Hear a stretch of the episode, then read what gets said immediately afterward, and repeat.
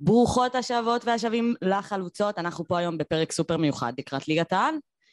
אני מארחת פה היום את שיר יונגר, מערוץ הספורט. מה קורה שיר? נהדר, כיף שהליגה חוזרת. מה זה, כיף שאת פה, וזה כבר פעם שלישית שאת פה. כן. אז פעם שלישית את חייבת לנו גלידה, נשמה. אנחנו חושבות שככה זה עובד. אין בעיה. יחד איתנו פה היום גם ענבר דידי. מה הולך ענברוש? איזה כיף. יש ליגה. יש ליגה. ויש ליגה. ענבר אוהדת בית"ר ירושלים, והיא כמעט ולא הצטרפה לנו לא לליגה ולא לפרק. אמת. אמת. טוב. תו סון להגיד פודקאסט לליגה א' וזה, או ש... אנחנו... רגע, חכי. תני להם איזה שנה, שנתיים. תני לה אברמוב. אני, מבחינתי, שלא ירדו לעולם. מה שהיה צריך לקרות קרה. לגמרי. טוב, אנחנו היום עם התחזיות לליגת העל, מי תרד, מי תהיה אלופה, מה שקורה בין לבין, שיר יונגר תספר לנו, ויהיה לנו כיף. יאללה, פתיח ונתחיל.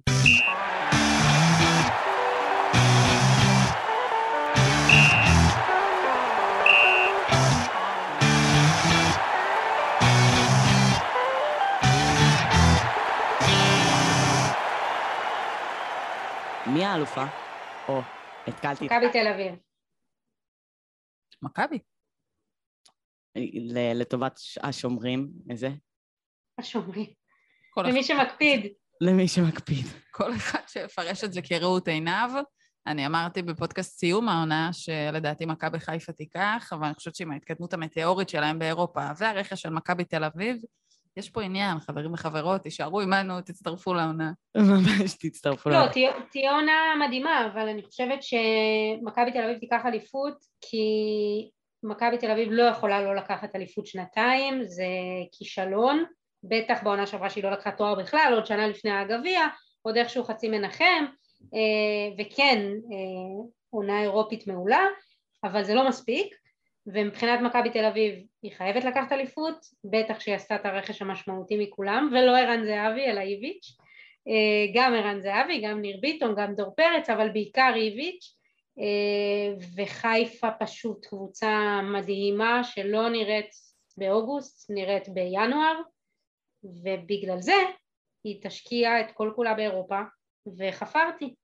לא, זה באמת נכון, אבל תראו, קודם כל אני רוצה להתחיל ולהגיד שאני לא זוכרת קיץ כזה, גם מבחינת רכשים, גם מבחינת דברים שקורים, כאילו אם זה הסוגיה של בית"ר שהסיקה אותנו, בעצם מהרגע שנגמרה הליגה ועד הרגע, אם זה כל הרכשים שהתחילו להגיע יחסית מוקדם ועד יחסית מאוחר, אנחנו עדיין בסוגיות רכשים כאלה כמו אלידסה, או בכלל, גם נראה לי כל הקבוצות ה... אמצע ממש מחכות, כאילו כולם מחכות לראות מה יהיה עם אירופה של מכבי תל אביב, כדי לראות את מי הולכת לשחרר אם היא לא עולה, או מה הולך לקרות, כאילו, ממש, זה הקיץ הכי מעניין שאני זוכרת לאחרונה. לגמרי, תומר חמד חותם בהפועל באר שבע, אני זוכרת את הרגע שזה קרה, אף אחד לא האמין שדווקא בהפועל, אף אחד לא ראה את זה, זה לא היה בשום תסריט של אף אחד. כאילו במכבי תל אביב יש נטייה שדברים לא יוצאים, כאילו עכשיו קצת יותר, וגם ראינו את התמונות של דור פרץ שהשתחררו עוד לפני הוולקאם וכזה, אבל בדרך כלל אנחנו רגילים שמכבי תל אביב היא כאילו המועדון הסודי, שאף אחד לא יודע מה קורה סביבה, ווואלה, בקיץ הזה הפועל באר שבע, שקט מוחלט, ואז פתאום מגיע לך תומר חמד, ופתאום חותם חלוץ שכמה הם השקיעו בו, 1.6 נראה לי עכשיו זה היה, החלוץ החדש, משהו כזה, כאילו... גם, אבל הכל כזה שקט, שקט, שקט, ופתאום בום, הפועל באר שבע עושה משהו, וזה מאוד לא מתאים למועדון הזה. כאילו, עונה, בקיץ הקודם, היה מלא רעש, ומחזירים את מיכה, ואלחמי, ו... אז זה מזכיר קצת את העונה, אולי את סיום העונה הקודמת, שכזה אף אחד לא ספר אותם, המאבק זה לא משולש, הוא רק מכבי תל אביב, מכבי חיפה, בסוף הם לקחו גביע גם. כן, נראה לי שהפועל באר שבע טובה כשאין ממנה ציפיות.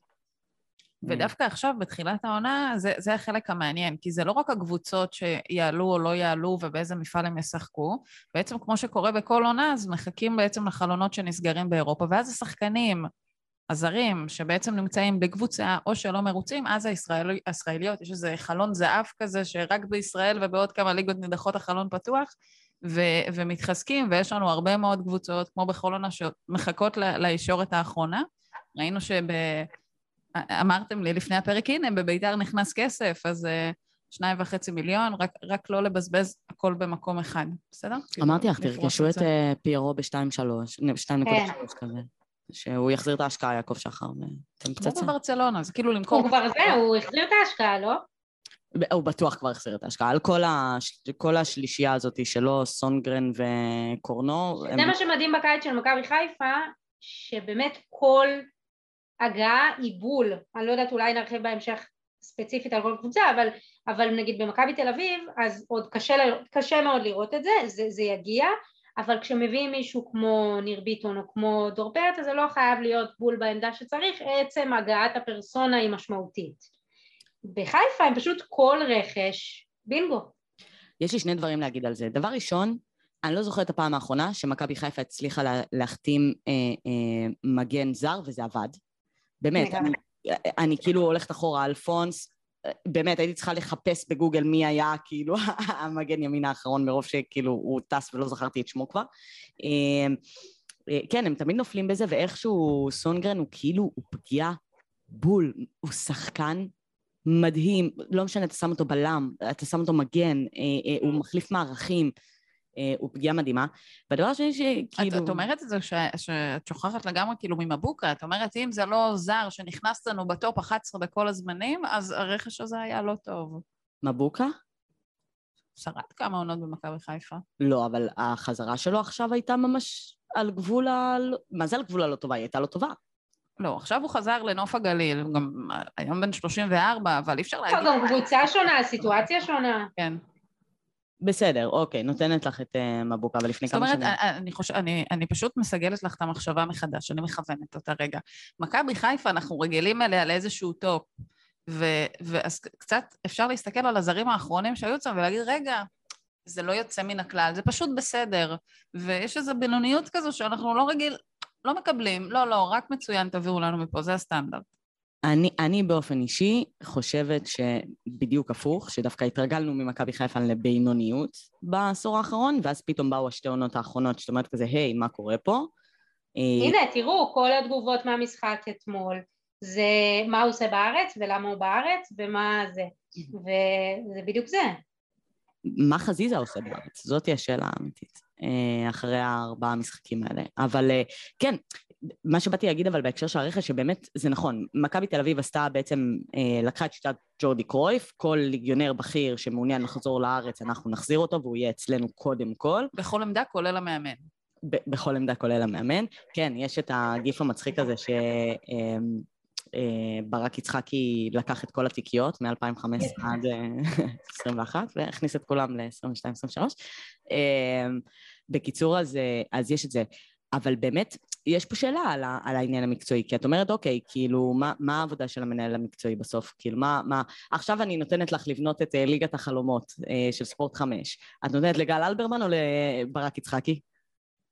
וואו, את מבינה? כי אם היה לך unlimited budget, יכול להיות שהיית נותנת לברק יצחקי, אבל אם יש לך limited budget, יכול להיות שעדיף לך לתת לאלמוג כהן או לגל אלברמן. הם יכולים לבנות לי את הקבוצה למחזור הקרוב, כי ממש אני אבודה. אני שמתי שם, הייתה לי מוחמד, ולדעתי אני הולכת ליפול על זה. מה, כי הוא לא יספק? זהו, לדעתי הוא... אני מוחמד שחקן רוטציה, כזה, אולי. תורידי את זה. לדעתי הוא לא ישחק. יש שחקן העונה, ואני, זה, ותשמיל לי את זה בסוף העונה, שאני אגיד שיעשו את הרוטציה כי הוא באירופה. תורידי. לא, לדעתי הוא לא יפתח את המחזור הזה, למרות שעכשיו שיר בישרה לנו שכנראה... לא, אבל הנה, ממש מהרגע, מכבי תל אביב ביקשה כן להשאיר את המשחק במועד המקורי, זה לא ישפיע על חיפה ובאר שבע, אני משערת שחיפה עדיין ירצו שסכנין לא יקרה, כי זה תקוע כמו עצם בגרון, גם אם משחקים הרכב שני. בואו, הרכב השני שלהם ביחס לאתמול הוא עומר אצילי, ואתם יודעים, כאילו, אתם יודעים, זה לא... למרות, אבל שתראי, הם עלויים בלימסול, עם הרכב שני חצי כזה, והנה, והם אכלו בראש 2-0.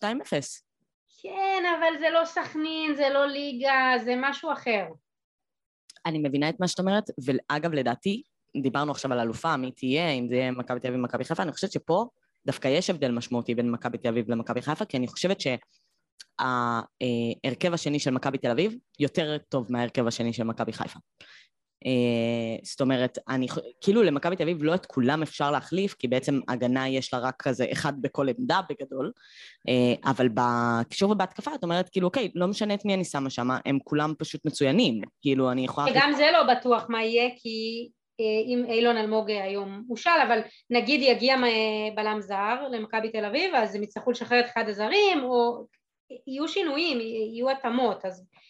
מצד שני יש להם מלא קשרים, פתאום שמעתי אולי דור פרץ ישחק בלם, למרות שלא נראה לי סביר, אבל...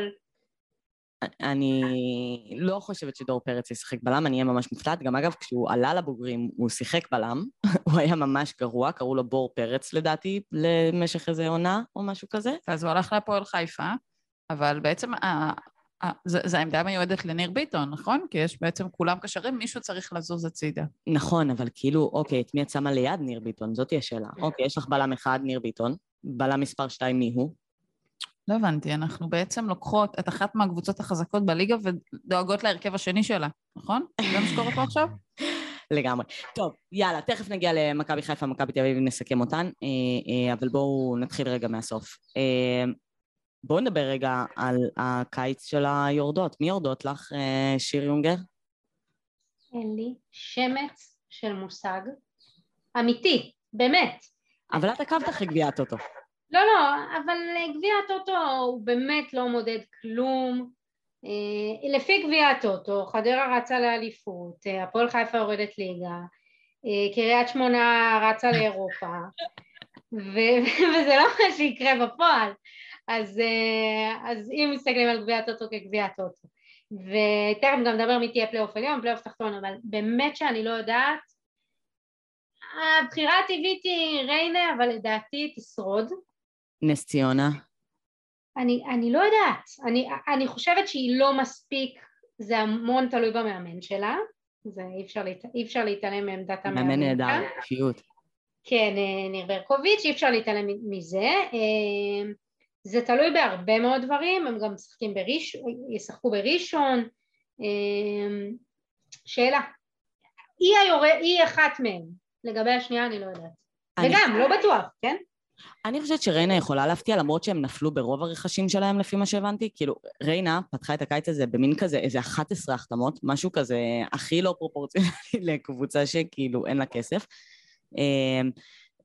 ואז כאילו הבנתי שבחלק מההחתמות נפלו וכבר שחררו חלק מהשחקנים הזרים שהחתימו וכזה, וממה שראיתי אותם קצת כאילו כזה, זה הם קבוצה סבירה, אני חושבת שהם יכולים להיות כזה הפועל חדרה, כאילו אני חושבת שהם יכולים פתאום... אני אגיד לכם מה, קודם כל בינואר 2020, ממש קצת לפני הקורונה, הם היו קבוצה חמודה בליגה ב' שהגיעה ענבר תזכור, אני רבע או שמינית גמר גביע. נגד מכבי תל אביב. לא, נגד בית"ר ירושלים וטדי. נגד בית"ר ירושלים, נכון, זה היה, הם אפילו כבשו שם את שער השוויון. כבשו 2-1, 3-1 נגמר, משהו כזה. לרגע טדי כזה אמר, וואו, מה זה הדבר הזה? ליגה ב', קבוצה שהוקמה לפני 6 שנים, והיום בליגת העל, וזה סיפור די מדהים, ויש להם הרבה קהל, הרבה, כן, הם כולה 20,000 תושבים, אבל יש להם באופן יחסי הרבה קהל, ריינה משחקים גם בגרין, שזה אצטדיון מאוד מאוד חביב, על הנייר הם קבוצה שאמורה לעשות חדרה ויותר. זה לא רק, זה חדרה, צריך לשים לב על ההבדל מחדרה לריינה. ריינה מגיעה כקבוצה הסלבית לליגת העל, זאת אומרת, היא מגיעה מה... זה גם מתכון לצרות אבל. נכון, אבל בעצם בקבוצה, התהליך שלה, מי שלא ראה את התיעוד בליגה ג' גם אז עקבו אחרי המשחק מול בית"ר, זאת אומרת, היא קצת, יש לה איזה נוצות של טווס כזה שהיא מסתובבת איתה מהמקום שהם באים בו, והיא מכניסה משהו מאוד חדש ומאוד מרענן, בטח שתי קבוצות מהמגזר שלא היה לנו כבר 400 שנים, אני לא חושבת שהיא תרד, יש לי אימור חדש לחלוטין. נס ציונה, והפועל חיפה, זהו, אמרתי את זה. וואו. יואו, איך לא העלינו את נועה? למרות שלא... לא יודע, יש לי צמרמורת. כאילו, לא יודע, ברגע שאמרת את זה כזה, עברה בי צמרמורת. אבל הפועל חיפה כבר בילתה בליגה. הפועל חיפה לא תרד. לא?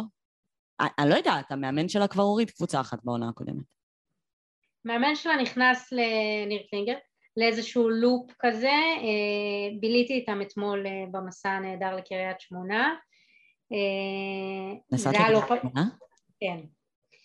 היה לא פשוט להפועל חיפה אתמול, אבל היא כן נראתה והגיעה למצבים הרבה יותר מבמשחקים קודמים, דרך אגב הפסידה 3-1 לריינה. אז היא כן נראתה יותר טוב, מצד שני היו לה אתמול 3 פציעות מדאיגות, ניר קלינגר אמר בסיום ששתיים מהם לא כאלה נוראיות, אבל המשמעותית ביותר היא ניסוק הפילוטו, יכול להיות שזה יהיה רק משמעותי למחזור הפתיחה, אבל בוא נגיד שלאבד שחקנים משמעותיים, בטח בחלק ההגנתי, זה בעיה. תראי, על הנייר, הפועל חיפה היא קבוצה מצוינת, מה זה מצוינת? זה הבעיה של הפועל חיפה, היא כל עונה פותחת עם איזשהו סגל כזה, שאת אומרת, הוא יכול להיות פלייאוף עליון. כאילו, על הנייר, קיים הסיכוי הזה גם בעונה הקודמת, אני זוכרת שהסתכלנו בתחילת העונה, ואמרנו כאילו, 6-7, כאילו, אבל היא יכולה להתברג לפלייאוף העליון, היא גם יכול שצריכה בתקציב שלה ועם השחקנים שיש לה, גם קניוק חזר עכשיו, רגע, אני קוטעת אותך, כי דיברתם על דור פרץ, על ההשאלה להפועל חיפה, אז גם גיא מזרחי ותמיר גלזר הושאלו להפועל חיפה, ואתמול הם עשו משחק מעולה, שוב, נגמר הפספוס, אבל... פספוס של מכבי תל אביב, פספוס. לא בטוח, כי יכול להיות שההשאלה הזאת תעשה לו טוב, אבל הוא כבר היה בהשאלה בעונה הקודמת, והוא עשה עונה מצוינת, כאילו, למה צריך להמשיך את לופה השאלות? גם אם הם יביאו את דאסה, הם הרי ישחררו את ג'רלדש, אז אני לא מבינה את ה... אני חשבתי באירופה שהוא היה צריך לפתוח איתו, לראות מי נגד מי. ברור, במשחק... הוא עבר עונה מצוינת בקריית שמונה בעונה שעברה. נכון, נכון. אבל בסדר, אני מדבר גם על זה, אבל בגדול אני לא יודעת אם הפועל חיפה תרד, אני חושבת שהיא תהיה... היא תהיה כמו בעונה הקודמת, היא תהיה מין כזה, אוקיי, התברגנו בפלייאוף העליון ואין לנו שום, בפלייאוף התחתון ואין לנו שום סיכוי לרדת, אז בואו נלך לים רגע, נתעדכן מה קורה, ונגיע בעונה הבאה עם עוד תקווה וציפייה לפלייאוף העליון, ולדעתי זה פשוט הלופה קבוע שלה. כן, רק שהפעם היא פחות יכולה לחיות, בואו נחשוב על קהל ואווירה ודברים כאלה, היא מבינה שהיא פחות יכולה לחיות על הדרבי. שזה דבר שתדלק את הפועל חיפה שנים, שהם מצליחים לשרוד את זה, את הדרבים האלה בלי להפסיד, כבר לא משהו שיכול לקרות, מכבי חיפה כבר התעלו שם, משהו צריך להפעיל שם איזשהו זיק תקווה, והם מתחילים את העונה הזאת מאוד בעייתית מנטלית, גם יואב קץ מדבר שהם ישחררו שחקנים והם עשו טעויות, וזה הקיץ הכי חלש של הפועל חיפה מזה שנים, הם מאותתים מוקדם מדי בעיניי, ואני לא בטוחה שזה ילך למקום טוב. בואו נעשה כזה דבר. אני פותחת את הרשימה של הקבוצות בליגת העל, ואתן אומרות לי פלייאוף תחתון, פלייאוף עליון. יש? הימורים. זה כמו הימורים, רק בלי המקומות, רק תגידו פלייאוף עליון, פלייאוף תחתון. אם יש לכם העדפות, אז אני אגיד הפוך, ואז זה יקרה. כן? כן. כאילו אם את הולכת להגיד כזה, מכבי תל אביב פלייאוף תחתון, הם לוקחים אליפות, זה מה שאני רואה. זה נראה לי כבר לא בידי שמיים, זה כבר לא קשור אליי. מכבי תל אביב, היא גם הייתה בפלייאוף האמצעי שהיה בזמנו. זה מיותר. כמה זמן היינו בזה? בעונה אחת, כאילו? כמה זמן היה פלייאוף האמצעי? אני חושבת שהיה עונה או שתיים, או משהו כזה. מה שכן, בית"ר מעולם לא הייתה בפלייאוף האמצעי, הייתה או בעליון או בתחתון, והייתה במרחק תוצאת תיקו של מכבי תל אביב מול מכבי נתניה, ששם שירן ייני נכנס לשער, או טל בן חיים נכנס לשער, מכבי תל אביב הפסידה ובית"ר נשארה בפלייאוף התחתון. מעולה. טוב, בנות, יאללה. שיר, אני מתחילה איתך. הפועל תל אביב. פלייאוף עליון. עליון, בטח. עליון, אוקיי. בני סכנין. תחתון. תחתון כליל. הפועל קריית שמונה. תחתון. עליון. וואי, איזה קשות אתן. לא יודעת. קבוצה מעצבנת. פעם, בעונה הקודמת אמרתי שהם ירדו ליגה, והם איכשהו כמעט היו פלאפונים, אני לא יודעת. הפועל באר שבע. נדבר עליה. קום שלישי. אוקיי. גביע, עליוני. הלכנו כזה, על תארים וזה? לא, נגזמתי. עליון. הפועל חיפה. תחתון. אומרת בנשימה כבדה. תחתון, לא מסכימה עם ענבר שהם במאבקים על הירידה, אבל תחתון. לא, מקום ראשון בתחתון כזה. כן, יכול להיות. מכבי נתניה. עליון. מזכירה לכם, מכבי נתניה מאבדת את קרטל. עליון. עליון. בית"ר ירושלים. וואו. אפשר לפסוח עליי? לא, אי אפשר לפסוח עליי, זה כל הכיף, חיים. תחתון. עליון. עליון, ואני אסביר בהמשך. אני חייבת לשמוע את זה. תריצי את השמות. מכבי תל אביב. ספרים שלא צריכים להישאר. כן. עליון. אלופה, אלופה. ממסמך אשדוד. תחתון. עליון. תחתון. עליון. תכף היא תסביר את שלה. סנקציה נס ציונה, אמרנו, כולנו הסכמנו פה אחד שהיא יורדת. הפועל ירושלים. לא בטוח שהיא יורדת. אוקיי, נלך איתכם. הפועל ירושלים תחתון, אבל מרגיש לי שהיא לא תצטרך החייאה ממשחק למשחק, כמו בעונה שעברה מבחינת לפחות קהל האוהדים שלה. זה לא יהיה קשה. הם מתחילים במושבה, יכול להיות שזה ייתן להם איזה אמביציה, קצת להריח דברים אחרים, תחתון. תחתון, תחתון אבל עם אמביציות. כן, כן, כן. 28, כאילו. 8-9. מכובד. אוקיי. הפועל חדרה? זה היה זה שלי. אני ממש התלבטתי בין חדרה לבית"ר ירושלים. אם יש זמן ארחיב, אבל משהו שם מרגיש לי סבבה.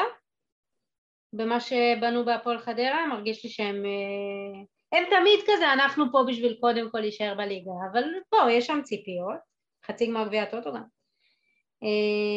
אבל לדעתי בית"ר בסוף על חדרה.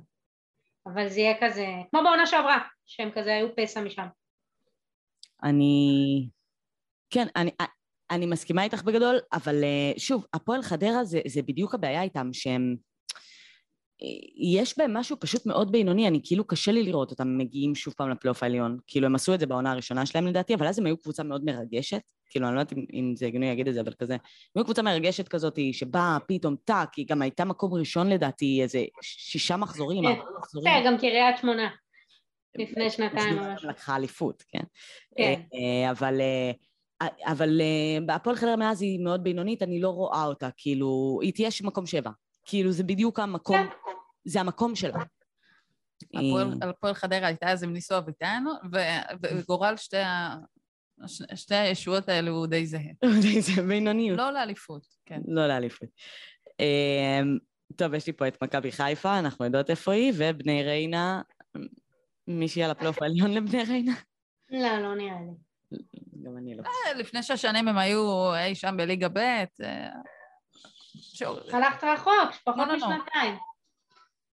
אז לפני 6 שנים הם הוקמו, נכון? אני לא יודעת. משהו כזה, כן. אז אנחנו ניתן להם קצת זמן הסתגלות בליגה, והם יגיעו, הם יעלו.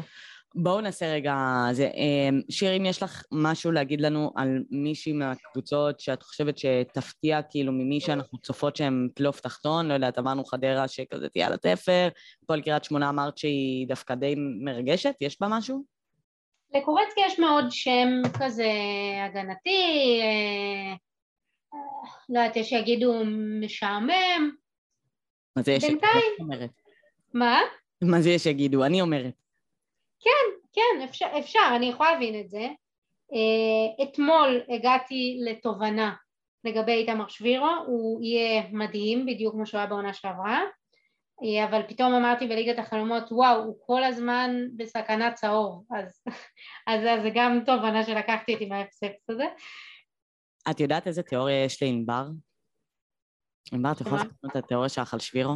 בכל קבוצה יש את השבירו שלה, ושבירו בעצם היה גם בכל הקבוצות. זאת אומרת, יש לנו 2 חלוצים, איתמר שבירו ורותם חתואל, שהם בעצם... שהם אותו אדם.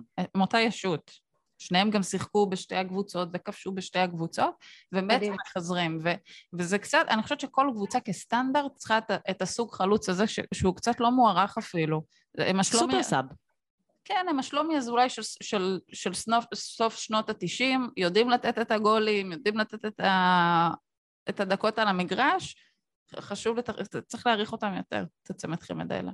אני חושבת ששבירו מדהים, אני לא יודעת איך, הוא מושאל מהפועל באר שבע, לא? הוא גם שייך לפועל באר שבע לדעתי. לא, הוא כבר נרכש. הוא נרכש על ידי קריית שמונה? כן. אז קודם כל פספוס ענק של הפועל באר שבע לדעתי, שיכולה גם לגדל חלוצים בבית, וכן. תארי לעצמך. כן, אחלה של שחקן. לא יודעת, קריית שמונה מרגיש לי משהו טוב שם. בסדר גמור, את רוצה להסביר לנו את בית"ר ירושלים, טוב, תכף נגיע לפלייאוף עליון, ממסמך אשדוד, הפועל ירושלים, מישהו שאנחנו רוצות להרחיב עליה, שכנראה לא תהיה אצלנו בטופ 6? אני דווקא דירקתי את אשדוד בטופ 6, וזה לא רק בגלל שאיבדתי את הספירה, בסדר? הנה, אמרתי את זה. לא, מעניין אותי באמת למה. אני חושבת שלכל עונה יש את הדינמיקה שלה, ואיזו קבוצה אחת שמפתיעה ומשתחלת, ודיברנו על זה בסוף העונה שעברה, שלאו דווקא, זאת אומרת, היה הרבה יותר קל להחמיא למכבי, סליחה, להפועל חדרה, לקריית שמונה, מאשר לבני סכנין שכן השתחלה לפלייאוף העליון, כי דיברנו על איזה כדורגל. ואני חושבת שאם אשדוד, אם רן בן שמעון תהיה מדויקת, וזה מאמן מספיק מנוסה, כן תוכל להיות הקבוצה הזו ש... באה ונותנת את התוצאות, לאו דווקא הכדורגל הגדול, ומשתחלת למעלה. אבל זה הקטע של ממסמך אשדוד ושל, את יודעת, עכשיו בלאומית מכבי פתח תקווה, אבל זה הקטע שלהם. הן מעלות שחקנים מאוד צעירים, לא תמיד מוכחים, ואז יש לך את ה-50-50 הזה, או ששחקנים האלה הם פתאום נותנים עונה מדהימה, בגלל שהם מובלים על ידי מאמן מדהים, כמו רן בן שמעון, שנותן את האנרגיות, ונותן את הדרייב לשחקנים האלה, ומצליחים פתאום לעשות פלייאוף עליון, כמו בעונה, לא האחרונה, לפניה לדעתי, הם סיימו פלייאוף עליון, מקום רביעי, הם היו באירופה, הם עלו לאירופה, הם התחילו את העונה הקודמת באירופה. אז או שיש להם כזה, אז מה קרה? הייתה מכירת חיסול מטורפת, אבל זה הקבוצה. לא תביא שום דבר במקום, וזה ריסק את הקבוצה, אין מה לעשות. בסדר גמור, בן זקן לא מספיק לו המניות בבית וגן, הוא רוצה גם שאת יודעת, שהיא מכרוע. זה כבר, אפשר לעשות פודקאסט על זה בנפרד לגמרי, כמו שאפשר לעשות על סכנין ועל זה שכל עונה היא מתעסקת בדברים שהם לא כדורגל. כמו שאפשר לעשות על סכנין ומכבי חיפה. כן. ספרי לנו על זה, כי דיברנו כבר על שלומי אזולאי התורן. נכון, אנחנו שתדעו לפני שפתחנו את המיקרופון, בדקנו את היחסים של בני סכנין ומכבי חיפה לקראת המחזור הראשון שאולי יידחה להם, וגילינו שמכבי חיפה לא הפסידה לבני סכנין מ-2018. 19 בגביע, 18 בליגה. נכון. שני המשחקים נגמרו בתוצאה המרגשת 1-0. ומי הכובש? מי הכובש? תני לנו את ענבר?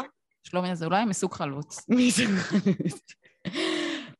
כן, כן, זה תופעה בני סכנין מכבי חיפה, אני לא יודעת איך זה קורה. היה עוד הפסד ב-2017, אבל פירס מוגרבי, אז הוא שבר את הרצף. והוא מאיפה הגיע אבל? שיחק? לא שיחק. אצלכם הוא בטוח לא שיחק. לא, לא אצלנו, במכבי חיפה, לא? מוגרבי לא עבר שם? לא, נראה. תחי את זה. אני אבדוק את זה. טוב, בנות, טופ 6, יאללה, התחלנו מעכשיו, שישי שלך, שיר יונגר. בית"ר. למה? מרגיש לי שלעולם לא נדע מה קרה במאחורי הקלעים של העסקה הזאת, אלא אם כן, היא תהפוך לפלילית. כן, אני נזהרת. אבל מרגיש לי שלעולם לא נדע מה קרה שם מאחורי הקלעים, יותר מדי מוזר, יותר מדי קשר לבני יהודה גם, הכל כזה מעורבב, אבל כן אולי תהיה רוח חדשה, יכול להיות שזה כזה חוזר על עצמו, ועוד עונה עוד פעם, ועוד פעם, ועוד פעם, ועוד פעם, אבל בעונה הקרובה תהיה איזה רוח של שינוי, מרגיש לי. אני באופן אישי חושבת שהם הולכים לקחת את המקום השישי גם, אני גם אמרתי את זה לענבר לפני שאת זה, לא גנבת לי את הדירוג. אני חושבת שקודם כל יש עוד 2.5 מיליון שדיברנו עליהם עכשיו, שאברהם מקצה לרכישה. ברק חוגג, כמה כסף. ברק חוגג זו בחיית מילים מעניינת. בקיצור, אני חושבת, תראי, איביץ' מגיע לעונה הזאת כשהוא עולה למשחק ראשון, לדעתי נתניה, עם כמעט כל ההרכב הקודם שלו במכבי תל אביב, בסדר? כמעט כל ההרכב של העונה הקודמת. רגע, מה שוב מההתחלה? איביץ' עולה במשחק הראשון, גביע טוטו נגד מכבי נתניה. אוקיי, שתברצת לליגה ולריינה, אוקיי. רגע, לא, זה הקבלה לבית"ר ירושלים. והוא עולה עם כל ההרכב כמעט של העונה הקודמת. ומכבי תל אביב עולה נגד מכבי נתניה, סופר התקפית, סופר לוחצת, והם נשארים עם התוצאה של 0-0. מכבי תל אביב לא סופגת, אגב, מאותו המשחק, מכבי תל אביב עברה עוד 4 משחקים, היא ספגה בסך הכל 2 שערים, שער שדה אחד מפנדל. ואז את מסתכלת בית"ר ירושלים, ואת אומרת, אוקיי, סבבה, יש לה שחקנים עכשיו עם ההשלות וזה, נדב נידם, וכאילו יש שם כמה, יש שם איזשהו בסיס טוב. לא נידם. כן. נידם בהפועל ירושלים. נידם הלך להפועל ירושלים. סליחה. נידם גדל במכבי תל אביב, חותם בהפועל ירושלים, ומספר איך הוא גדל בצל אביב, שהוא בעצם קטמוני, ואיך כל המעגל הזה נסגר. בצל אביב ולא בתל אביב, זה מה שזה. בסדר. בקיצור, לא משנה, אבל אני כן חושבת שיש שם איזשהו בסיס טוב. בר כהן, חנציס. כן, חנציס, בר כהן כזה. אני חושבת שיש שם בסיס טוב של מושלים, גם נחמני גם מושל אליהם. גם נחמני. כן, יש שם בסיס טוב של מושלים לדעתי, שזה בדיוק אגב גם מה שאמרנו סוף העונה הקודמת, שזה מה שבית"ר צריכה לעשות, צריכה להבין שכאילו מקומה הוא להשאיל שחקנים עכשיו, לא להיות בית"ר גדולה, ויש לה את יוסי אבוקסיס על קווים, וכמו שנתתי את ההגבלה לאיביץ', אני חושבת שבסופו של דבר צריך להגיד את האמת, יוסי אבוקסיס לא חוטף הרבה שערים, הוא יודע להעמיד קבוצה, טקטית הוא מאמן מצוין, ראינו את זה גם בסוף העונה הקודמת, הוא לקח את הקבוצה שלכם, קבוצה שהייתה מפורקת, כאילו שבאמת רק קיבלה שערים ורק זה, וצליח להשאיר אותה בליגת העל, בזכות תיקויים. הוא מוזר ככל שיהיה, יש לו גם מערכת יחסים טובה, עם בעל הבית, ברק אברמוב. אז אני רוצה לשאול אתכם, ברק אברמוב הבעלים, כפיר אדרי המנכ"ל, יוסי אבוקסיס על הקווים, מושאלים ממכבי תל אביב ובשפיץ ירדן שועה. זה לא נשמע לכם יותר מדי קרוב לאיזושהי קבוצה שאנחנו כבר יודעים איך הסתכלתם העניין שם? יאללה, אז תיקחו גביע. גם את זה את חותמת, לא? גביע? כן. הגביע לשכונה. הגביע לשכונה. אני חושבת שזה... אני חושבת שאתם יכולים להיות במקום השישי. גם באמת שהליגה... בואו נדבר על זה רגע. סיפור אמיתי. מקום 1, 2, 3, סבבה. 3 קבוצות פנימות, 4... גם 4. 1-4 סגור, נעול. קבוצות טובות, יש שם הכסף. נתניה או הפועל תל אביב? מי ננעל שם? נתניה. הפועל תל אביב. תכף נגיע לזה. את סתם מקדימה את זמנך. בקיצור, אבל לא משנה, אבל קבוצות עם הרבה תקציבים וזה.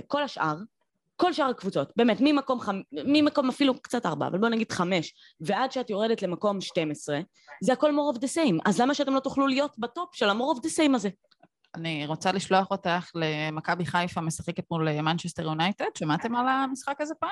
לא רוצה, למה? אז הנה, קרה. השיר פה ברקע עם האולד טראפו. אז זה קרה, מכבי חיפה חוזרת משם, אחרי ניצחון, שיר תרחיבי, אני לא אקח לך את הבמה הזאת, ופוגשת את בית"ר ירושלים במחזור העוקב, בית"ר מנצחת. אז התיאוריה אמרה, רגע, אם בית"ר גדולה על מכבי חיפה, בית"ר גם גדולה על מנצ'סטר יונייטד, לאן אני לוקחת את כל זה? 3 קבוצות בפוטנציאל שישחקו במפעלים אירופיים, באמת יכולות לתת תקווה לאיזושהי עייפות, ולקבוצות במחזורים העוקבים לבוא ולשחק מול ההרכבים הקצת יותר עייפים שלהם, וזה יכול קצת לפתוח את הליגה וקצת יותר לייצר פה עניין. בהקשר של בית"ר זה הרבה מאוד מומנטום, אני חושבת ש זה לא מתחיל מאוד מאוד מבטיח מבחינת הקהל, זאת אומרת, מדברים על איזה קצב מנויים קצת איטי, כשקורה בבית"ר, וצריך להבין שאם ב-10 עונות, 15 עונות, כמעט כל עונה באים ומשחקים על אוהדים, הכסף שלכם הוא הרכש, ואי אפשר בלעדיכם, וחובה שתעשו מנויים, אני חושבת שיש גבול לכמה אפשר לסחוט את המיץ הזה, הקהל של בית"ר כבר יודע, כאילו... מנוי היקר בליגה. נכון, צריך להגיד את זה, כאילו, בית"ר לא מוכרת... אבל הרבה אוהדים הסתכלו על זה כתרומה עכשיו למועדון. ועדיין לא רכשו, מה? 2,000 מנויים. כמעט 3,000, ואני חושבת שהאמרה הזו, האוהדים של בית"ר ירושלים לא אוהבים לקנות כרטיסים ולא מנויים, זה לא נכון, האוהדים של בית"ר ירושלים פשוט מחושבים פיננסית, ומבינים כמה עולה להם להגיע למשחק, וכמה משחקים מעניינים אפשר לייצר פה, סבבה, זה בדרבי, וזה מול הפועל תל אביב, וזה מול הקבוצות הגדולות, אבל אוהדים של בית"ר פשוט כמהים לקבל משהו חזרה מהקבוצה שלהם, כדי להצביע גם ברגליים. העונות האחרונות מוכיחות שבמקרה קצה הם מתייצבים, אם זה אנחנו אם הקבוצה נמצאת בטופ, או אם הקבוצה נמצאת באיזשהו שפל חסר תקדים, האמצע הזה שהקבוצה נמצאת בו היום, הוא לא מעורר המון המון דברים, ובוא נראה מה היה. גם בעונות לא גדולות של בית"ר ירושלים, אני מרשה לעצמי להגיד שהייתי בהרבה מאוד מגרשים בארץ, משהו בטדי, באווירה, בהמנון, בקהל, בלא משנה איזה משחק גם בקטנים, אין דרך להסביר את זה, ואין לי שום קשר לבית"ר ירושלים כעדה. אני אומרת את זה כלהיות נוכחת באצטדיון ולאהוב כדורגל ישראלי, ולכן אני חושבת שהקהל צריך להתעורר וצריך להגיע, במטרה באמת לצאת לדרך החדשה הזאת, כי רק ככה זה יקרה. ככה מייצרים גם דור חדש של אוהדים, וככה גם להבדיל בחיפה, הילדים שעכשיו בגן, סביר שלא ירצו להיות אוהדי הפועל חיפה ואוהדי מכבי חיפה, כי זה מה שמטבע הדברים קורה. אז... קרוב במגרש הקרוב לביתכם? בצדון המושבה? כן, כן. הרבה מאוד אוהדים שבית"ר ירושלים, דרך אגב, בכל הארץ, זה לא... כן, הרבה מאוד אוהדים קצת מרוצים מהתקלה, השריפה שפרצה בטדי, וזה מגוון, ואני חושבת שאם דווקא למשחק הראשון מתחילים במושבה, אז ימכור יותר כרטיסים, וזה יכול כן לייצר איזושהי תנופה מניצחון, יכול להיות שגם הדרבי, ואיזושהי קונסטלציה גם יהיה במושבה, אז המומנטום. בואו נראה. 4-5, אנחנו כולנו דרגנו כזה מכבי נתניה, הפועל תל אביב, יונגר מ-4-5? לא יודעת, חושבת שזה גם יהיה די צפוף, חושבת שנתחיל עם נתניה תעשה צרות לליגה, כמו שהיא עשתה בעונה שעברה, היא ניצחה את כל הגדולות, והיא קבוצה שקשה מולה מאוד, גם אפרופו קהל, בן אילם, אישיות מהטופ של הכדורגל, באמת, אני מכירה אותו עוד מהמחלקות הנוער ומטוברוק ומנתניה, ובן אדם שבאמת אוהב כדורגל ובאמת חשוב לו, ומנגד, לא מנגד, הוא פשוט בשונה ממאמנים אחרים, הוא לא מפחד על הכיסא שלו. ובמה זה מתבטא? שהוא משחק התקפי ולא אכפת לו, ולא מעניין אותו מה יקרה מחר, ולא כולם יכולים להרשות לעצמם, ולא כולם כאלה, אבל כיף לראות את מכבי נתניה, ומרגיש לי שהיא תמשיך לעשות את החיל שהיא עושה, קיבלה הגרלה בלתי אפשרית באירופה, מובן, גם הטקו הזה בטורקיה להוריד את הכובע, בזמנו כתבתי שגיל יצחק, שכבש את השער בטורקיה, לפני כמה חודשים כבש שער ניצחון להפועל כפר סבא, אז כדורגל זה מדהים וזה מרגש. זה מדהים. ומכבי נתניה תמשיך להיות אי, כי אני חושבת שהיא כן גיבשה את הזהות שהיא חיפשה הרבה שנים, הפועל תל אביב, קיבלה במתנה את הפועל חיפה במחזור הראשון. לא יודעת אם היא תנצח שם כל כך בקלות, אבל וזה גם לא משנה על המשך העונה, אבל היא עשתה קיץ. מה? זה בוסט טוב להתחלה, זה כיף, כאילו קבוצות שפותחות ברגל ימין תמיד יש להן איזשהו אני לא אגיד פור, כי כאילו, יכול לקרות הרי אחד מהשניים, או שאתה פותח ממש גרוע, ואז אתה חייב מהפך, כמו שקרה למכבי נתניה בעונה הקודמת, או לקריית שמונה בעונה הקודמת, או למכבי... למכבי תל אביב בשני מחזורי פתיחה, עונה אחרי עונה, הפסידה למכבי פתח תקווה ובני סכנין. נכון, נכון, אז אני אומרת, או שאתה חייב כאילו זה, או שאתה פותח טוב, וזה פשוט, זה נדבק בך, כאילו האנרגיות הטובות האלה, לדעתי הפועל תל אביב בעונה הקודמת גם פתחה מאוד טוב. לא זוכרת לגבי המחזור הראשון, אבל הם פתחו טוב, אני זוכרת שהם הגיעו לדרבי, הגענו לדרבי ראשון, כשהפועל תל אביב ומכבי תל אביב צמודות בטבלה. כאילו צמודות יענו מקום לדעתי 4-5, כאילו משהו כזה. אז הפועל תל אביב פתחה טוב את העונה הקודמת, ואני חושבת שאם היא תפתח גם את זאת היא טוב, היא תראה טוב. אני אישית גם מאוד מתלבטת, אני חושבת שמכבי נתניה כולם דיברו על העניין הזה שהם ישחקו בלי גויגון ובלי קרצה, וזה קבוצה אחרת והכל. אני חייבת להגיד לאוהדי מכבי נתניה ולכל הפרשנים והאוהדים, מכבי נתניה לא הייתה תלויה לא בעדן קרצב ולא בגויגון, כי גם את העונה הקודמת היא פתחה יחד איתם, ובכל זאת השתכלה איכשהו למקום ה-11 יחד עם אטפלד.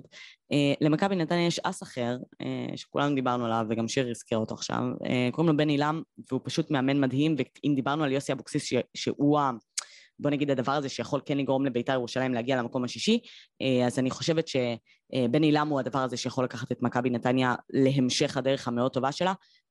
אני מסכימה שקרצה וגויגון היו שחקנים מעולים ומאוד חשובים. אני חושבת שמכבי נתניה עכשיו, שוב, כמו שדיברת על גיל יצחק, אז סבבה, אז לטנוביץ' היה פצוע, החלוץ שכבש את רוב השערים של מכבי נתניה בעונה הקודמת, לטנוביץ' היה פצוע, וגיל יצחק כובש שערים בטורקיה, כאילו זה פשוט עובד לה, כשזה עובד זה עובד, וכשהמאמן הקווים הוא טוב אז הוא טוב, וזה נראה מדהים, זאת דעתי על מכבי נתניה, והפועל תל אביב, אני חושבת שהיא התחזקה מדהים בקיץ הזה. לגמרי. היא עשתה בדיוק את הדברים שהיא הייתה צריכה, מאוד אומרת, כאילו היא המכבי חיפה שלה, כאילו גרופ בי כזה של הליגה, היא התחזקה בדיוק במקומות הנכונים, היא נראית טוב במשחקי ההכנה, היא פתחה טוב את גביע טוטו, והיא זה פשוט כאילו זה, החלוץ שלה מעולה, הרי הבעיה של הפועל תל אביב בעונה הקודמת, ואחת הסיבות גם שהיא הייתה פלייאוף עליון, אבל לא ממש אימה, הייתה שפשוט היא לא באת מספיק לשער, ועכשיו יש לה חלוץ מעולה, שהיא יבעט יותר לשער, יש לה קשרים מעולים שיכולים להכניס את הכדור, כאילו אני באמת חושבת שהפועל תל אביב הולכת להיות, אני לא אגיד הפתעת העונה, כי עדיין מדובר בקבוצה שהיא כאילו אמורה להיות בתיאוריה מהטופ 4, טופ 5 של ישראל, כן? בימים יותר טובים גם טופ 2, טופ 3, כן? אבל כן, אני חושבת שהיא תפתיע אותנו מאוד, הפועל תל אביב. אני רוצה רגע לצנן את האווירה, כי יש איזו תחושה עם הפועל תל אביב ש4-5 זה באמת איזה הישג אביר. הפועל תל אביב היא אדידס בלי 3 פסים על הכתפיים. לא ממומן.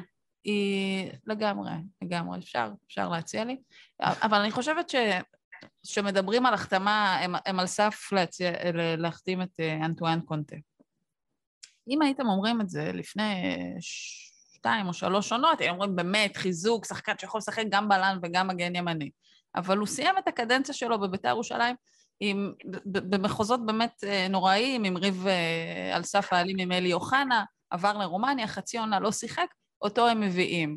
הם קצת, דיברנו קודם על השכונה של... רגע, ושמנו בצד את כל הפן הפלילי וכולי. נכון. ושהוא ברח לבית"ר ירושלים פשוט מהארץ, כן? כן. והסתווה, באמת, יש שם, זאת אומרת, יש שם פרסונה כדמות לחדר הלבשה, שהיא מאוד בעייתית, אז לכן, מבחינת השם שלו אפשר לזכור שמדובר בספקן עם יכולות, אבל גם בסוף שלו הוא לא הוכיח את זה כמו שצריך, אז זה האירוע עם קונטה, ואני חושבת אני חייבת רגע לעצור, אני חייבת להסביר את הסיטואציה. זה לא יתואר. די, זה חמוד, תפסיקי. שוכב לידה, הכלב הקטן. לא עוזב אותי. זה ברמה המקצועית פוגע בי. כן, סליחה, תמשיך. אני חושבת שהאירוע עם הפועל תל אביב, קודם דיברנו על הסניף השכונתי שגדל לו בבית וגן. אז בואו נסתכל, יש לנו, אם בעונה שעברה דיברנו על עידן ורד ודן אייבנדר, ושני שלומי אזולאי, ומרקו ינקוביץ' וליון מזרחי שמגיעים מביתר, אז העונה זה אנטואן קונטה, העונה שעברה גם היה את פרד אפלומה, לפני זה גם הביאו את פררה, זאת אומרת... סולליך עכשיו? מי עוד יש שם? אג'ובלט?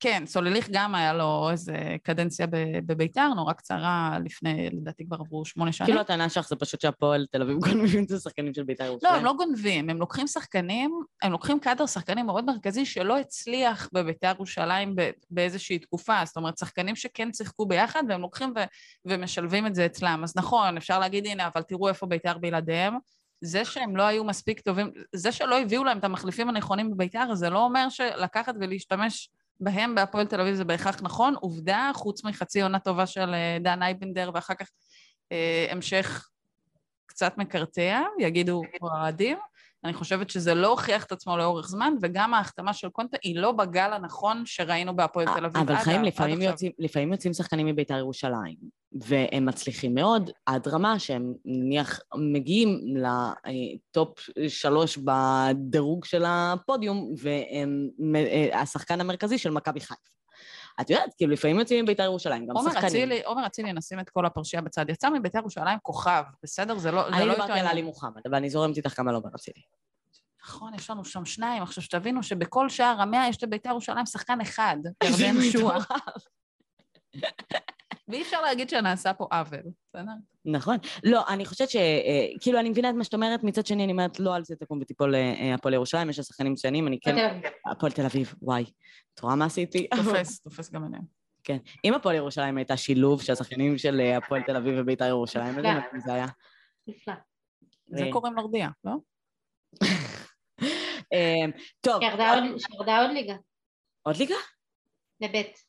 מה, היא ירדה סתם על... ליגה באלף. וואו, איזה יופי, איזה נהדר. אפשר ללהק אותם, לא? זה תופס בזה של ליגה ג', זה כאילו ליגה אחת למעלה ואחת למטה. בדיוק. סבבה. כן. יופי, מעולה, המלצה לנורדיה. טוב, בנות, טופ 3. יאללה, מקום שלישי שלך, יונגר. ערך 7. דידי? באש. מה, כאילו, אנחנו ממש לא סופרות אותה? כאילו, למה? לא, אני לא... זה לא שלא סופרות, אני פשוט חושבת... שיש מצב שזה לא יקרה בסוף, כן, אבל אני פשוט חושבת שמכבי חיפה ומכבי תל אביב עשו חיזוקים מדהימים, הפועל באר שבע, אמן בתקווה תעשה עונה אירופית מופלאה, כנ"ל לגבי כל הישראליות, בתקווה שמכבי תל אביב תנצח עוד שעה וחצי את ניס, עוד שעה וחצי מתחילה, שתנצח את ניס, הלוואי שבאר שבע ינצחו, להם יש הגרלה קצת יותר קלה, וגם מכבי חיפה שיהיו בליגת האלופות, הם בכל מקרה יהיו בשלב בתים, אבל זה ממש משפיע באופן ישיר על הליגה, אין מה לעשות, הפועל באר שבע כרגע לא מרגיש לי שהיא מספיק עמוקה בשביל גם וגם, ויכול להיות שזה עוד ישתנה, יש עוד המון זמן, אבל אני לא חושב שמקום שלישי זה רע. בואי ניקח תרחיש כזה. הפועל באר שבע מגיע לשלב הבתים של הקונפרנס, מקבלת בית קשה ברמות. כאילו קשה ברמה של להתברג בו במקום השלישי. אבל עדיין עד ינואר היא בבתים. ינואר? כן. אבל נניח שהיא מקבלת בית קשה בטירוף. ומכבי חיפה עולה לליגת האלופות, מגיעה לליגת האלופות. באה הפועל באר שבע, אומרת, רגע, אני מה שווה לי להשקיע במפעל הזה, הקונפרנס עכשיו, שאני מדורג, אני מדברת על בית כמו שהיה נניח למכבי חיפה בעונה הקודמת בקונפרנס, בית שכאילו הסיכוי להוציא בו ניצחון, הוא קלוש גם אם אתה עולה עם הרכב הכי טוב שלך. אז כאילו, לא עדיף להגיד, רגע, שנייה, בואו ננצל את חולשתה של מכבי חיפה רגע, ולהשקיע רגע בלסיים את המקום השני, או המקום הראשון בליגה, כאילו לא זאת אמורה להיות העדיפות שלהם על פני מפעל שבסוף כאילו שוב... כן ולא, נגיד מכבי חיפה לצורך הדוגמה, הם היו מעדיפים, לא יודע, את יודעת מה, אני לא אדבר בשם כולם, אבל אני חושבת שהרוב היו מעדיפים שלב בתים בינוני מינוס בליגת האלופות, כי זה בכל ליגת האלופות, וסביר שהקבוצות שתפגוש הן לא קבוצות שהן בני סכנין ומכבי תל אביב, אבל לא מכבי תל אביב, אבל הבנתם את הכוונה, ליגת האלופות זה ליגת האלופות, על, לא יודעת מה, שמינית רבע גמר קונפרנס, יש מצב. בסדר גמור, זה מעולה, אבל בסוף, מכבי חיפה תגיע לליגת האלופות, וליגת האלופות הרי זה החלום של כולם, ואי אפשר לזלזל בליגת האלופות. לא, אבל השאלה היא, האם עדיף לה להיות בשלב בתים, ואני עושה בזה להתבזות, זה עדיין ליגת האלופות, לעומת קונפרנס. אני רוצה להגיד שבאופן מפתיע, דיברתי אתמול עם כמה אוהדים של מכבי חיפה, וחלקם אמרו לי, אנחנו מאוד מתרגשים לקראת המשחק הערב, אבל זה לא על זה יקום ויפול דבר, אנחנו מעדיפים להיות ראש לשבועלים באיזשהו מקום. וואלה, אז זה מעניין, כי זו שאלה, אם אתה מעדיף את החוויה החד פעמית הזאת, אולי של ליגת האלופות, כי באמת קשה לישראליות להגיע, זה הרבה יותר קשה מפעם, אף אחד לא דמיין 4-0 על אולימפיאקוס, בתקווה שאנחנו לא מנחסות גם לקראת הכוכב האדום, אבל... זה באמת קשה להגיע, וזה חלום, זה חלום, ואני חושבת, גם אם זה יעלה, בבית מאוד מאוד קשה. אני מסכימה, אני חושבת, אבל שבסופו של דבר, ליגת האלופות זה החלום של כולם. ליגת האלופות זה כאילו בשביל זה, הכדורגל האירופי קיים. כאילו זה הטופ של הטופ של הטופ, שאפשר להגיד עליו, זה קבוצות, כאילו את מבינה, מכל הליגות הכי בחירות, וכאילו, זה הטופ של הטופ, וצריך תמיד לשאוף להיות שם, קודם כל כסכומים שם הם אדירים, כל משחק שהם ישחקו בכלל בליגת האלופות, אז וי יפסידו, כל משחק שהם ישחקו, הם יקבלו שם סכום עצום, והרבה יותר גדול. אני בתור אוהדת יונייטד, באה לדרוך לי על ה... כן, סתם, אני גם אוהדת יונייטד, חיים, אני מכבי ריאל יונייטד, בסדר הזה. וואלה. כן. In that order, אמר גארד בייל. נכון, זה היה רפרנס. הרסת, סתם. בקיצור, אני חושבת שזה צריכה להיות השאיפה של כל אחד, זה צריכה להיות גם השאיפה של האוהדים, כי בואי, ללכת לסמי עופר ולשחק פתאום נגד ריאל מדריד. תארי לעצמך, כאילו, ריאל מדריד מגיעה לסמי עופר. אתה חושב על הרקע של האולד טראפורד, כאילו, איזה טירוף זה היה? כאילו, מכבי חיפה של, לא זוכרת כבר איזה שנה זה, אבל... מבחינתי שכמה רחפן הזה, ורואים את סמי עופר מלמעלה, ויש את המנון ליגת האלופות, ורואים את ישראל, ואת הים, ואת חיפה, זה ההסברה הכי טובה שיכולה להיות למדינת ישראל. לגמרי, וגם, אז אני אומרת, אז מכבי חיפה תילחם על ליגת האלופות כי היא חייבת, כי זה, בשביל זה הכדורגל נולד, כאילו, זה שם. הפועל באר שבע לא חייבת להילחם על הקונפרנס. זאת אומרת, הפועל באר שבע היא רואה שיש מכבי תל אביב ומכבי חיפה מאוד חזק. קונפרנס זה אחלה מפעל בשביל הישראליות, לא צריך לזלזל בו גם. נכון, גם בו יש כסף, גם בו יש הרבה כבוד, בטח אם להתקדם פתאום לאיזה שלב. תראו איזה קבוצות הגיעו לשם בעונה שעברה. אני מסכימה לגמרי, אבל הכל תלוי במה אתה מקבל. אם עכשיו הפועל באר שבע מגיעה לבית בקונפרנס, ונמצאות איתה רומא, פיינורד וברלין, ועלה בברלין או משהו, לא שווה לה להילחם. זה לא שווה, עדיף לה לצאת את המקום השני הזה בליגת העל, או את המקום הראשון הזה בליגת העל, כי זה מה שהיא מכוונת עד בסוף. בטח עם מכבי חיפה ומכבי תל אביב, שהיא גם מדורגת יותר גבוה מהפועל באר שבע, ויש לה סיכוי לבית טיפה יותר קל אולי מהפועל באר שבע, עדיף לה להילחם על זה. כן, ראינו כמה הדירוג הזה עזר למכבי תל אביב.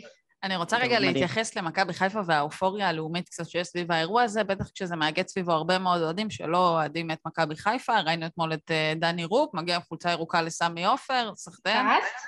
חשבנו שהוא אוהד קבוצה אחרת, אבל לא, לא, אין בעיה, זה מאחד הרבה מאוד אנשים סביב הדבר הזה. שמעתי שגרייניק החזיר את הצעיף כדי להיות נוכח באירוע. הוא החזיר את הצעיף עוד בהתנצלות. בשידור חי אצל אלמוג בוקר. כן, אני לא הבנתי את האירוע הזה, אבל בסדר. זה אירוע שמאגד הרבה מאוד אוהדים, ניטרלים בעצם, ואחד האירועים המרכזיים שהיו שם זה בעצם החזרה מהמשחק. אוהדים מכבי חיפה התרעמו שאין להם רכבות חזרה מהאצטדיון, וכמובן שאני תומכת בעניין הזה, ובטח להשתמש בתחבורה ציבורית, אבל אני תוהה לעצמי, מכבי חיפה, האוהדים שלהם ימלאו את סמי עופר פעמיים בשבוע. בלומפיד מתמלא גם עם כל הקבוצות כמה פעמים בשבוע, יש לנו את המושבה, ליד אצטדיון טדי, יש רכבת שלא משתמשים בה, זאת אומרת, באו ופתחו להם באמת את הרכבות אחרי המשחק, כי יש איזה אירוע סולד, אבל כל פעם יש סולד אאוט, ואם בזכות מכבי חיפה ואיזו אופוריה לאומית כזו שתתקבץ, ולראות שיש משחק חשוב וצריך לנתב את המדינה לשרת את הדבר הזה. אם בזכות המשחק הזה יבואו ויפתחו את הרכבות ואת האוטובוסים המיוחדים לכל הקבוצות בליגה, אז הנה זה השפעה קטנה לאותה ליגת האלופות וקמפיין מצוין אירופי שיכול לשרת את כל הליגה ולפתח פה גם את האוהדים וגם את ההגה. זה הרבה יותר גדול מזה. כבר עכשיו אם מכבי חיפה תעשה תקדים שבו מזיזים משחקים לטובת קבוצות שנמצאות במפעלים אירופיים, היא כבר תעשה פה תקדים. כך סוגריים כמו שקורה בכל העולם. לא בכל העולם, בכל הליגות הלא מאוד מאוד בחירות, בוא נגיד. כל דבר, ענבר אמרת משהו מבורך לגבי התחבורה, מאוד קשה להגיע פה לאצטדיוני כדורגל, הרבה אנשים מראש מבטרים ואומרים אני אשב בבית כי אני לא רוצה לצאת, סתם דוגמה, מתל אביב למשחק שמתחיל ב-10 בחיפה, לחזור ב-2.5, לצאת ב-2.5, שלרוב האנשים זה לקחת ממש יום חופש, בטח שאתה רוצה ללכת עם ילדים, זה מאוד מאתגר, עזבו את כמה זה עולה, ואת לעמוד על כביש 2 כל כך הרבה שעות, הלוואי ומשהו ישתנה, באמת, הלוואי. יש לנו הרבה אתגרים בסוף כאוהדות ואוהדי כדורגל, ואם בזכות משחק אחד גדול שבאו והזיזו במיוחד, עכשיו התחילו להסתכל על כל לוח המשחקים והאוהדים ומאיפה הם מגיעים ולהתאים את הדבר הזה, אז מכבי חיפה עושה פה שירות גדול לכולם. לגמרי. חד משמעית. טוב, אלופה התחלנו ממנה, אמרתם מכבי תל אביב, אנחנו חושבות שמכבי חיפה לא תהווה פקטור, או שזה תלוי בכלל? לא, מכבי חיפה תמיד מהווה פקטור, לא רואה תסריט שהיא לא נלחמת, לא רואה תסריט ש... היא לא מופיעה למשחקים מול הגדולות, כי היא חושבת על שלישי ורביעי, הלוואי. לא, היא תמשיך להיות מכבי חיפה. אמרתי כשהתחלנו, היא נראית בינואר באוגוסט, זה לא מובן מאליו, לא כל הקבוצות, אף אחת מהקבוצות לא נראות כאילו הן בשיא העונה, והיא תמשיך להיות כמו שהיא הייתה בשנתיים האחרונות. נראה באוגוסט. מה, תסיימת ליגה מוקדם כזה, 30 פלוס, לשם את חותרת? לא. לשם חתרת, אבל זה גם אופציה. לא. שזה גם יהיה היסטורי, כי אף קבוצה לא עשתה בתים וזכתה באליפות. אני מסכימה. אני רוצה להציע קונספט חדש. יש לנו בסוף 3 קבוצות מאוד מאוד מאוד איכותיות, שגם המשחקים ביניהם הם נורא אטרקטיביים, 7 שערים, איזה משחק, 7 שערים, ומהפכים וכזה. אתם פספסתם את הרפרנס שלי ל-4-3. בכל אופן, אני אומרת, יש שם משחקים טובים. אז בואו במקום לפתוח את הליגה לאיזה מקבץ... רגע, לירון, את זוכרת מה אמרתי לך איפה הייתי ב-4-3? היית במשחק אחר, בני סכנין. נכון. הופה, את מבינה? מכבי חיפה, כשבני סכנין, מה היא עשתה שם? תיקו בני סכנין? אחת מהם רק יכולה לקבל. לא רק יכולה להוציא נקודות. הברכה. לא, מכבי פתח תקווה ניצחה את סכנין או משהו כזה, לא משנה. אז הם תמשיך לסליחה. זה יופי. לא, יש פה משחקים אטרקטיביים. יש כאן 14 קבוצות. אני אומרת, במקום לפתוח את הליגה כל פעם מאוגוסט עד מאי, ואז קבוצות צריכות לעשות הכנה לעונה, בואו נפתח את העונה פעם אחת ברציפות. והשורדות, כאילו כבר קבוצות התרדדו, קהילה אין בעלים, וזאתי בחובות, וסכנין עוד לא ישרו לה, אז אנחנו נעשה כאילו איזה מתכונת הישרדות כזו, וגם הבחירות שהם יגיעו לאירופה, אז הם יגיעו תוך כדי ריצה, והאחרונה שתשרוד, תיקח את האליפות. אני בעד. משהו דומה בארגנטינה, לא? כן, אני בעד בגדול. טוב, בנות, סבב שאלות מהירות. כמה ישראליות בשלב הבתים, יונגר? 3. וואו, כמה סיכויים אתם נותנות לנו נגד ניס. סבבה, מישהו עובר את שלב בתים? קרה לנו 2 אחרונות. כן. עד שלימי, אבל כן. כן. 2 מהן. 2 עוברות שלב בתים? אני בהלם. אני מאמרת על 1. מלך השערים יונגר. הרן זהבי. זהבי. אי אפשר להמך נגדו. כאילו, בלטלי, אי אפשר פשוט, זה לא יהיה הגיוני להמר נגד ערן זהבי. אני עם ערן זהבי. מלך הבישולים, יונגר. אני חושבת, זה יהיה אימור מאוד קשה, אני חושבת שתומר חמד. מה? האמת שהוא מבשל, נכון, כשהוא משחק באימות חלוץ, הוא מבשל הרבה. כן. הוא מבשל הרבה, הוא לא 10 בישולים בעונה האחרונה בליגת העל, לפני יותר מעשור. לא יודעת, מרגיש לי שהוא יבשל. בעונה, ב-2021 הוא היה עם 11 בישולים, לא יודעת, יש לי תחושה. אוקיי, דידי? גבי, אני מתלבטת בין קניקובסקי לחזיר. כן, כן, כן. אז באופן רוטציוני כזה. אני חושבת ש... יחס בישולים למשחקים, גבי קניקובסקי ודולף חזיר הראשונים. אני אגיד לך מה העניין, העניין הוא ש... אם אנחנו שמות את ערן זהבי מלך השערים, אני מעריכה שהרבה מהבישולים פשוט לערן זהבי יגיעו מקניקובסקי. כאילו, אני לא רואה את גלוך, כאילו, אני לא יודעת, אולי גלוך באמת, אני לא יודעת. אני שמה גם את קניקובסקי לדעתי, וחזיזה, וואו, מה זה? חזיזה 2.0, חזיזה 14S, וואו, מושלם, כאילו, אני לא יודעת. אבל אני לא מאמרת עליו. דווקא בגלל שאני חושבת שמכבי חיפה אגב תהיה בליגת האלופות, ולכן הוא ישחק שם יותר, ואולי ישמרו אותו טיפה יותר בליגה. בטח נשחק על הספסל את עומר אצילי, ושחקנים נוספים. שחקן העונה, שיר יונגר. מרגיש לי שקשה להאמר נגד הרן זהבי, כשהרן זהבי בליגה. מצד שני, הרן זהבי סיים עם 35 שערים את העונה האחרונה שלו בישראל, ושחקן העונה היה יניב ברדה. לדעתי, שירי הולך לקחת את זה? גם כאיזה תיקון, אוהבים לעשות פה תיקונים. תיקון על העונה שעברה. אבל אז את אומרת, אוקיי, אם מכבי תל אביב תיקח את האליפות, אז איך שרי ייקח את שחקן העונה? אני אמרתי, מכבי לוקח את האליפות. את אמרת מכבי, את לא אמרה איזה, יאללה, כמו אוקראינה והאירוויזיון. מעולה. אני נותנת, אני דווקא רוצה ללכת נגד כל הזה, אני נותנת לגבי קניקובסקי, הוא יהיה מלך בישולים, ושחקן העונה לדעתי ייבחר. יאללה. טוב. בנות, הייתי שמחה להמשיך את כל שאר השאלות שלנו, אבל די, יש מכבי עוד שעה וצריך להגיע לבלומפילד, חברים. אפרופו תחבורה. ממש, אני בקורקינט, אני לא יודעת תחבורה. תודה רבה שיר יונגר שהצטרפת אלינו, אין עלייך, נהנינו מאוד מאוד מאוד, תודה רבה ענבר. איזה כיף. כן, אנחנו מתנצלות אם יש נביחות של כלבים ברקע, אנחנו פשוט בבית עם כלבים. זהו, שיהיה ליגה מעניינת, ובאמת שימשיכו לתת לנו כדורגל, כאילו, כי... שיהיה ליגה מדהימה, ושנסיים את הערב הזה של יום חמישי, ה-18 לאוגוסט, עם 2 ישראליות רגל וחצי בשלב הבא. אני מבינה שיש מצב שאנחנו מקליטות עכשיו פרק, ואז פתאום מכבי תל אביב מנצחת את ניס איזה 4-0, ואנחנו כאילו מחר לא רלוונטיות ברמה היענו של זה. 2 ישראליות בשלב בתים קונפרנס, ישראלית אחת בליגת האלופות, ותהיה ליגה מדהימה.